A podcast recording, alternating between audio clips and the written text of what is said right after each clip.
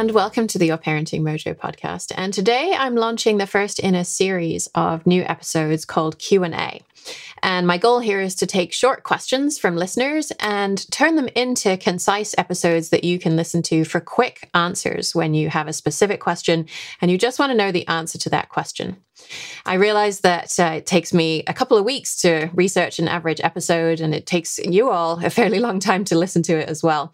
And I know that while some folks really want to go in deep on learning about a specific topic, very often you just want to know what is the answer to this specific issue that I'm I'm facing. So these episodes are really an attempt to give you that what, what you need in a very short, concise way. So, this episode will be a little bit longer, partly because of this introduction, and partly because this is actually a more in depth question that we're going to get to today, which is on hitting and anger catharsis. So, so that's coming up in a second. Before we get to that, I just want to let you know if you have a question that you would like me to answer on the one of these episodes, you can preferably record yourself on a video put it in a Google Drive folder, something like that, and send it to support at yourparentingmojo.com. If you would like to record an audio only question, you can do that. Yourparentingmojo.com. There's a button there that you can press, and that will take you to a page where you can record the audio for your question in just a couple of minutes. Um, so, so look for that if you would like to do that there. So these episodes are definitely going to be shorter. They're going to be more informal. Uh, they're not going to be as tightly scripted. I may make mistakes. I'm trying to be okay with that, and to really just get you what you need in a short period of time. Okay, so the first question is actually from a parent who is in my parenting membership, and she asked this question on a group coaching call recently. But I was not comfortable answering it on that call because I hadn't looked at the research at it yet. It had been on deck for a while, and I had been in the back of my mind, but I hadn't actually looked at the research. So I said, "Could you please record that as a question and uh, send it to me, and I'll make that the first Q and A episode." So here she is asking her question. My question is my three year old wants to hit people when dysregulated. Usually, this means um, angry, frustrated, excited. The hitting when excited, frustrated seems really impulsive and is often directed at other children or sometimes um, as father or me. The hitting when angry is mostly directed at me or my partner and there's a desire to hurt us, I think. That's what I says. we have problem solved this a few times now and uh, almost always asks for giant inflatable boxing gloves. We've also tried some other options like paper ripping, screaming into a pillow, but these are generally not accepted in the moment. Though I am optimistic this will improve with age. I have been hesitant to get the boxing gloves because I don't understand the link between anger and physical aggression. And so I'm not sure if I should encourage the hitting when dysregulated, even if it seems harmless and playful. My question, probably more specifically, is what's the source of the desire to hit, I guess? And my concern is that I inadvertently reinforce the link between dysregulation and aggression and specifically anger and hitting. Okay, thank you. Okay, so this seems like a fairly simple question, right? Should I or should I not allow my child to hit me in a way that doesn't hurt me? Or should I let them hit a pillow as an alternative? And actually, this is a really complex issue.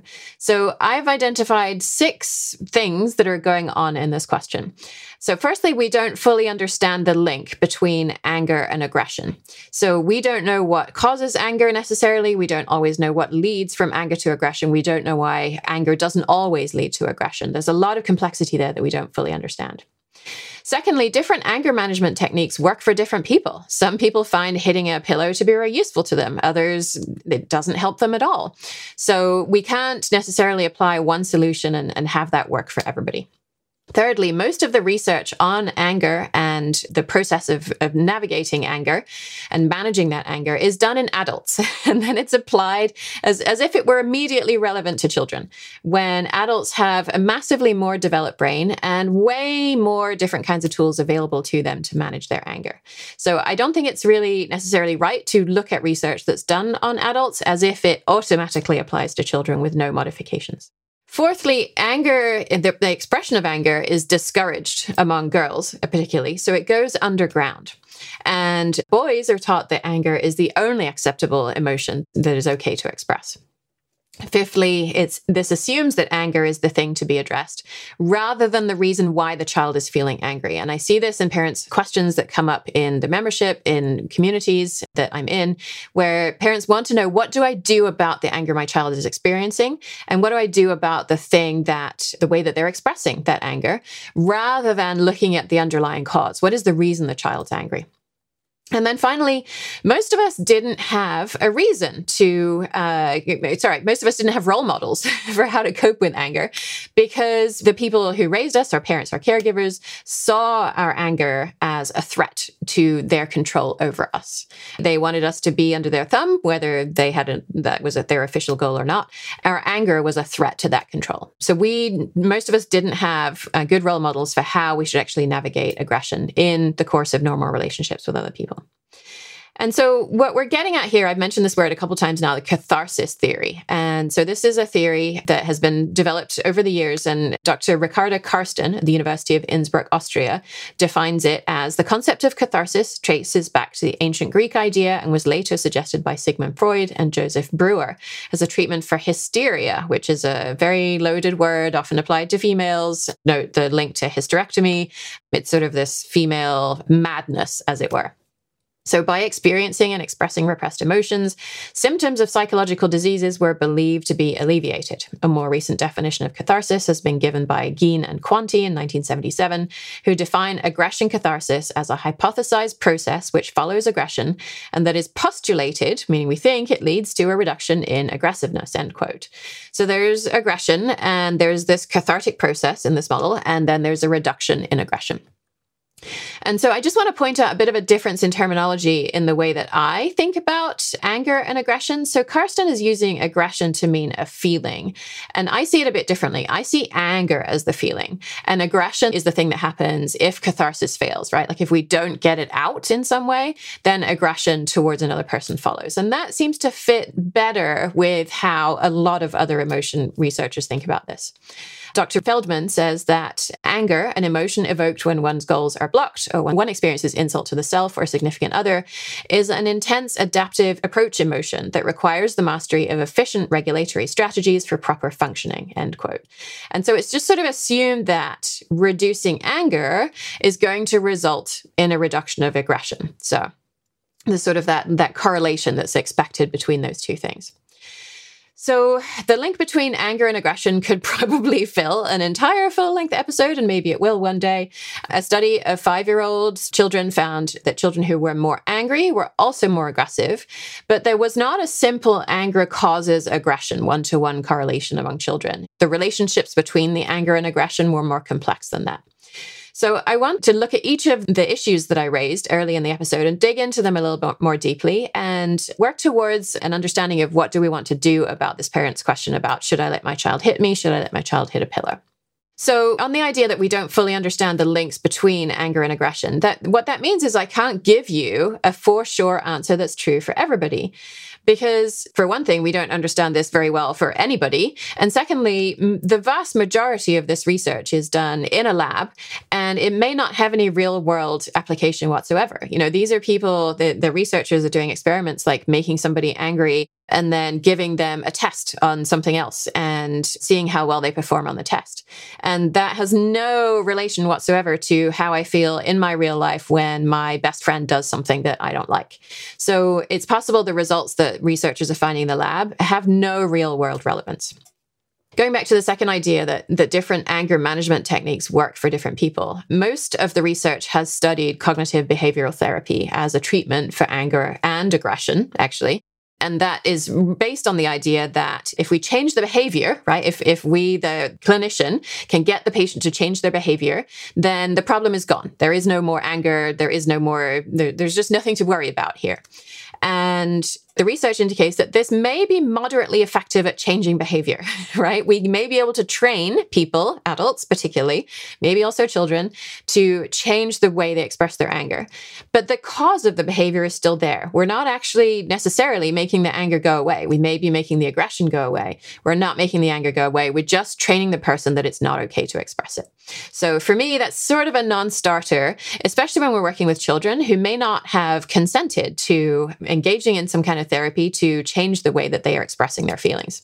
And so we're sort of moving into the idea that it, it's not okay to express anger. So I'll come back to that in a second.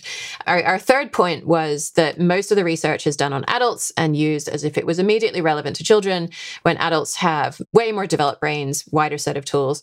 So, I mean, this, this is sort of intuitive, right? Adults have a much better capacity to wait. we can defer a potential reward for a much longer period of time, unless, of course, we're struggling with something like ADHD, which can make the ability to wait much more difficult. But even with ADHD, an adult is probably going to have a bit more of a capacity to wait than a child does. Adults can imagine a wider array of strategies that might help them to navigate the situation, and also a wider array of tools that they can use, like making a list to help you remember the strategies. Whereas children are trying to, they, they can't write yet, they can't read yet necessarily. They're using a, a smaller array of strategies and they don't have a way of remembering them, in, especially in the difficult moments when they're feeling dysregulated. So adults may have a goal to express less aggression. Very often children don't have that goal, right? this is something that adults may see how it affects the people around them. Children may not be making that correlation yet. They may not be seeing the effect that their behavior has on somebody else necessarily. So an adult may have a, a goal of reducing their aggressive behavior, whereas a child may not have set that goal, which is going to impact their ability to put these strategies to use. So we can't just say that most of, as most of the popular articles on this topic do, you know, if you Google, should I let my child hit a pillow or, you know, anger in children, something like that, most of the popular articles that pop up are going to say, they're going to cite one study of college students who are given deliberately bad evaluations, no matter what their work was like. The evaluation says, your work is terrible. And then they're told to hit a punching bag while they think about the person who gave them the evaluation. And that those people report feeling more anger than than a person who sat quietly for two minutes instead.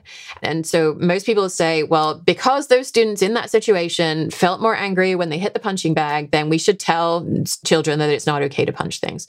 But, but as we've seen, that doesn't necessarily translate. Just because that ha- finding happened in the college students doesn't mean it's applicable to a real world situation with children. Okay, the fourth point anger is usually discouraged among girls, so it goes underground, and boys are taught that anger is the only acceptable emotion to express. So, in our culture, it's not okay for girls to express anger, never mind aggression, right? So, we tend to praise and reward the good and the nice and the cooperative behavior in girls, and we don't give in to expressions of anger when those when those are expressed, and we withdraw love and affection, and we train train our girls it is not okay to express those feelings. So that doesn't mean that girls stop feeling anger. It just means that they learn to cover it up. And then they get into doing things like excluding each other and talking behind each other's backs as a way of managing those angry feelings that are still there. They didn't go anywhere. They're just managing them differently. And so if you would like to learn more about that, my interview with Dr. Marnina Gonick will go into much more depth on that. I'll put a link in the show notes for this episode. We don't reward emotional expression among boys. The only way that they can get big feelings across to us is through anger.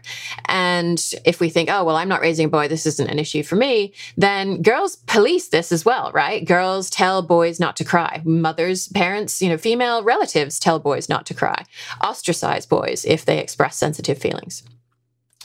So, moving into the fifth idea of assuming that anger is the thing to be addressed rather than the reason the child is feeling angry. To me, this is a really, really critical point.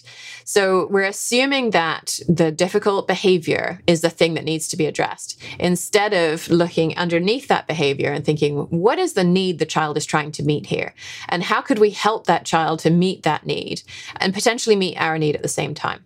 So, you know, I'm thinking of a, a, hypothetical example. My child hits me. Maybe they're tired. Maybe they're hungry. Maybe they're stressed because we I said no to something else that they wanted to do earlier in the day. Maybe they have been spending all day kind of needling at their siblings, their siblings needling at them, and it's finally catching up and it's all compounding into this one hit, which was the behavior that we saw.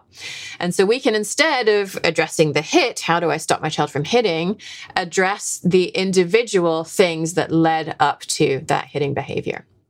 So, so that this child's need is not to hit, right? It's not that the child wants to hit necessarily. It's about whatever the need was not met in the child before the child wanted to hit. And yes, the child may say hitting feels good, hitting's the only thing I want to do.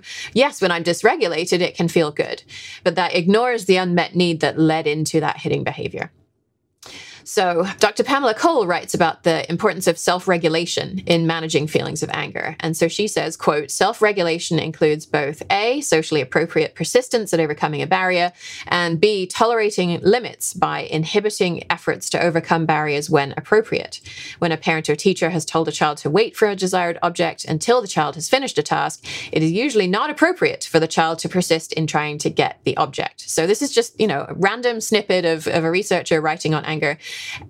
And it's just assumed that the adult has decided how things are going to go, and the child has no input into this, and that there's no possibility of meeting the adult and the child's needs. And therefore, the adult's need is the one that's going to be met. And there's no discussion of whether the child's need could be met as well. And so this just permeates the research, the entire research base on anger. And I think we really need to be cognizant of that because it may very well go counter to our values, to how we want to be raising our children. So, moving on to the sixth issue here, most of us didn't have great role models for how to cope with anger because it was seen as a threat to the adults in our lives' control over us. So, when we did express anger, our parents probably yelled at us. They shut down, they walked away. They may well have tried to stop our expressions of anger. And so now we're trying to show our children how to navigate anger in a healthy, productive way without either having had it modeled for us or having had anyone teach us how to do it.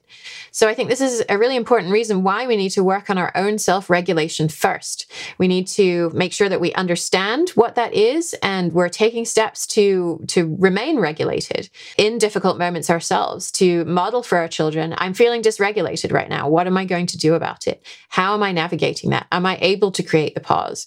Am I able to, from that pause, respond to you from a place that's aligned with my values? When we're able to model that for our children, then they are much more able to take this on themselves as well. So, definitely recommend Taming Your Triggers coming up if that is something that you're interested in learning more about.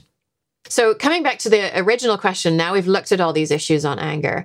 Sometimes we will need to set limits on a child's behavior, right? Sometimes there are going to be periods when we're not able to meet everybody's needs. And if our child is expressing anger at that point, should we allow our child to hit us or a pillow? So, my response to that, based on what we've thought through, is firstly, I wouldn't allow them to hit a person even if they've got these big inflatable boxing gloves that are allowing them to hit you without actually hurting you. Because I really think it's too easy for a child to forget when they're in a different environment. I don't have the gloves on right now. Oh, I shouldn't hit this person. I don't know the source of the desire to hit.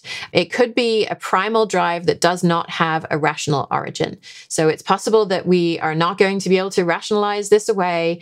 And so to expect a child to be able to do that when they're having a difficult moment and they're trying also now trying to remember do I have gloves on? Do I not have gloves on? Is it okay to hit? And to me, there's just too much there. It's too difficult for the child uh, to be able to do that. And so we shouldn't necessarily, in my view, allow them to hit another person, even if we're making that safe. So, another related point there is not much consistency in children's expression of aggression when they feel angry. And so, what I would invite you to do is to try letting them hit a pillow and see if you notice a decrease in feelings of anger and expressions of aggression. Of course, that feeling of anger is going to happen relatively soon after that has happened, whatever that incident was. And the expression of aggression is something that's going to happen more over time. And I would invite you to keep a journal on that, right? Is there a time when your child is asking for a pillow? Is there a time when you offer a pillow to your child? And note how were those received? Did it seem to help? Did it seem to get some of those feelings of anger out through aggression? Did I notice that my child was then less angry throughout the rest of the day? And the reason for keeping a journal is that the research on this catharsis hypothesis, this idea of anger leaving the body through hitting something, is really mixed, right? So, most often it's studied using violent video games where playing violent video games sometimes, but not always, reduces aggression or anger, depending on what the research is looking at. And they often aren't, they'll use those terms interchangeably. So, so sometimes it does in an average across many studies, but we don't care necessarily what the average is. We care how this is affecting our child, what is true for our child. So, the best thing to do, I think, is to try it and see if it helps our child. And so I'm thinking ahead, anticipating your question. But Jen, I'm not worried about what's happening this week. What I'm worried about is what's happening 15 years down the line. Am I going to teach my child to hit a pillow this week? And in 15 years, they're going to lash out at people because I taught them to hit a pillow. So, yes, I hear you. And my response to that is we cannot know the answer to that question. Um, your child may resent being forced not to hit things, right? And that may build up and they may hit things when they're older. They may struggle with restraining aggression because we allowed them to hit a pillow. We just can't know. And the research can't help us with this either because the majority of the research on this topic is not longitudinal. The researchers are not going out there saying, you know, did you hit a pillow? Did you hit people? Did you feel angry? Did you express aggression? And then 20 years later, asking people, well, are you still feeling it now? Are you still doing those things now? No, we don't have any answers to those questions. The researchers are looking 30 minutes down the line, right? They're, they're asking a child to play a video game or not play a video game and then report 30 minutes later, are you feeling angry? Are you expressing aggression through any other mechanism? So the research is not providing us with an answer to that question of how is this going to turn out in the long term. So, other things that we can try and do in terms of uh, offering things to our child to help them to regulate their feelings are potentially things like ripping paper. Throwing rocks at a tree is a great one that another member in my community does with her child, right? She will do it when, when she's feeling dysregulated. Her child will also do it as well making fast movements like jumping jacks. That one came from another member as well. You can tell your child if this feels good to me when I have feelings of anger to express. And you can try offering them to your child as well when they are also feeling dysregulated as they're getting older, their feelings of anger may get more, less intense in the moment, potentially, and more diffuse. And at that point, different opportunities for navigating that anger become available. And we start to see children reporting that they are doing things like drawing or writing or sports or pausing, right? Pausing in that moment, like we're doing in Taming Your Triggers, doing a sensory grounding, noticing what's around us, noticing all the purple things that are in the room, getting in touch with our sensation of touch. So, t- touching the table in front of us and really attuning to that. Things like choosing not to believe our thoughts, right? Knowing that just because a thing goes through my mind does not necessarily mean that's the truth. Looking for other explanations for events. Swearing, actually, some research has indicated swearing may be cathartic for adults, potentially older children as well. Even with younger children, you could perhaps try making your own swear words, right? You could pick a word that sounds really funny or really kind of explosive to say and make that your quote unquote swear word and say that when, when you're feeling very dysregulated. But I really think that what we want to be ultimately getting at for the vast majority of parents is not necessarily how am I handling this anger in the moment, but where is this anger coming from? And is this anger about a situation where I could have said yes to the child, right? And the child is having a reaction to a situation where they are righteously feeling, I have a need that is not being met. And is there a way that we could potentially help them to meet that need and also meet our own need as well? So I hope this episode has helped you. Even though it's a little on the shorter side, it was a little bit longer than I than most of these will be because I had to dig into the research a little bit to answer the question. This still did take two days to research. So if you would like to make a one-time or a recurring donation to support me in making these kinds of uh, Q&A episodes for you, as well as the in-depth, you know, much, much longer episodes, you can do that at yourparentingmojo.com forward slash support.